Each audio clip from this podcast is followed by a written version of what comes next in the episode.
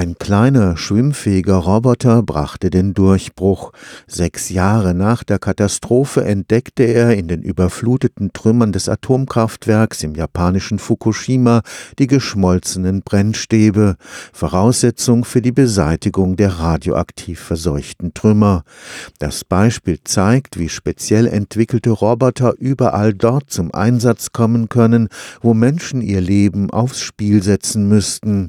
Ein in Karlsruhe Karlsruhe neu gegründetes Kompetenzzentrum macht jetzt Baumaschinen zu Robotern für Katastropheneinsätze. In einem Szenario wie in Fukushima hatte es ein Erdbeben gegeben und eine Explosion, da muss ein Roboter mit einer total chaotischen Situation zurechtkommen. Sie müssen Systeme haben, die erstmal dorthin kommen können an den Einsatzort. Die müssen da unter Umständen viele Hindernisse überwinden. Dann müssen sie vordringen bis zum eigentlichen Einsatzort und dort müssen sie natürlich handlungsfähig sein im Sinne von Dinge manipulieren, abschalten. Diese Fähigkeiten muss dann ein solcher Roboter mitbringen. Gleichzeitig muss er natürlich auch so gehärtet sein, dass er den besonderen Einsatzbedingungen wie beispielsweise radioaktiver Strahlung standhält, beziehungsweise eventuell großer Hitze standhält, Staub allen möglichen Einflüssen, die in einer solchen Situation herrschen. Professor Jürgen Bayer entwickelt Systeme künstlicher Intelligenz am Karlsruher Institut für Technologie und leitet das Fraunhofer Institut für Optronik. Er hat das vom Bundesforschungsministerium finanzierte Kompetenzzentrum Robdecon nach Karlsruhe geholt.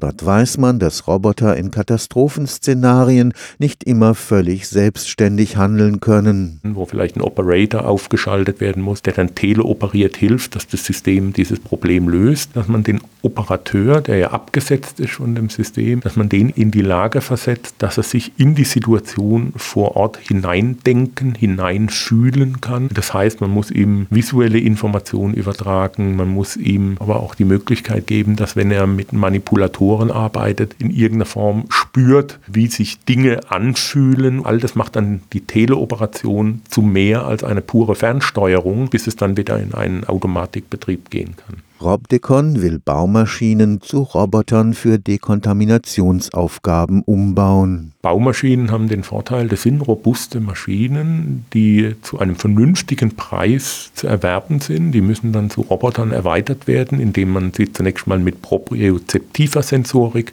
ausstattet, damit die ganzen Gelenke überhaupt wissen, wo sie stehen, dass man die mit zusätzlicher Wahrnehmungssensorik ausstattet und dann natürlich mit der notwendigen maschinellen Intelligenz, dass sie ihre Umwelt in irgendeiner Form so wahrnehmen können, dass sie dort sinnvoll interagieren können. Das wichtige Ziel dabei ist, Robotik so einzusetzen, dass die Menschen in diese lebensfeindlichen Umgebungen nicht mehr hinein müssen, sich dann nicht den Gefahren und nicht den Belastungen aussetzen müssen. Stefan Fuchs, Karlsruher Institut für Technologie